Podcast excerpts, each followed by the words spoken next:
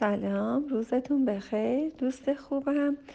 من شهلا حسینی مشاور بسیار کمال هستم. خیلی خوشحالم که مسائلتون رو با من در میون می‌ذارید. نوشتی که تو کلاس فرصت نشد که جوابتو بگیری. راجع به احساسم باهاتون صحبت کردم. اینکه به هر احساس غم و شادی دیگران بغض می‌کنم و گریم می‌گیره. مثلا از دیدن عروس یا به دنیا اومدن بچه یا هر چیز خوشحال کننده ای از شادی بغض می‌کنم. و من می‌خوام بگم که این هیچ مشکلی در وجود شما نیست و جای بسیار تبریک و سعادت و خوشبختی داره.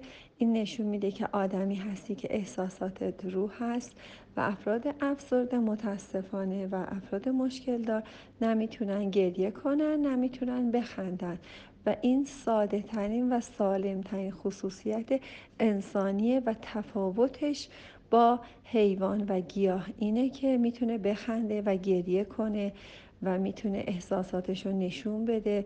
حتما نشون بدین هیچ اشکالی نداره. خیلی هم زیباست و چقدر قشنگه که ما گاهی وقتا احساساتی میشیم و برای واقعا برای به دنیا اومدن و مرگ و تولد و هر چیزی که حق خداوندی باشه واقعا احساسات برای ما همیشه رو میاد و این خیلی زیباست. من اون حالت های گریه ای رو نفی می کردم که واسه هر چیزی میشینه مثلا شب تا صبح گریه می‌کنه بعدشم با افتخار به همه برای مظلوم نمایی میگه آره تا صبح گریه کردم. نمی‌دونم تا شب گریه کردم 24 ساعت گریه می‌کنم.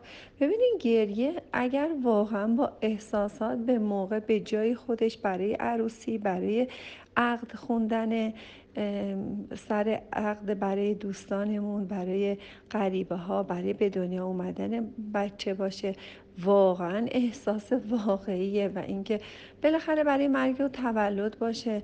اینا یه چیزایی که واقعا آدم باید اشکش در بیاد و واقعا کسی که نمی‌تونه گریه کنه و یه جاهایی واقعا مشکل داره. ولی اونی هم که ببینی هر چیزی در حد تعادل پسندیده است. اندازه نگهدار که اندازه نکوست هم لایق دشمن است و هم لایق دوست. اینجاست که اندازه در هر چیز در حد اندازه خودش خوبه. لاغری به اندازه خودش خوبه چاقی به اندازه خودش خوبه. خندیدن به اندازه خوبه. هر چیزی به حد اندازه قشنگ و نیکو و دوست داشتنیه مخصوصا اگر احساسات باشه.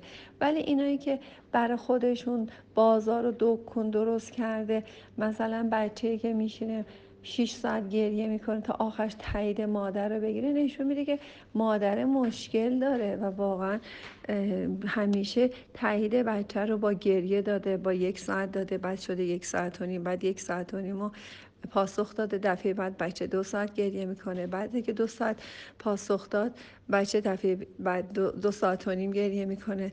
باز اگه پاسخ گرفت دفعه بعد ممکنه سه یا چهار یا شش ساعت دیگه هم گریه کنه. چون دیگه زمان از دستش در میاد و همیشه گریه باعث حربه ای میشه. یه وسیله اسلحه میشه برای گرفتن یه سری امتیازات و ممکنه در آینده این بچه که بزرگ شد تو خانواده دیگه تو جامعه دیگه همچین امتیازهایی رو نتونه بگیره و واقعا دچار افسردگی بشه.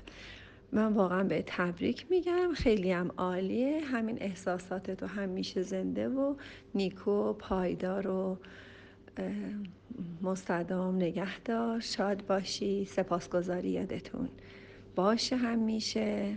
خدا رو شکر.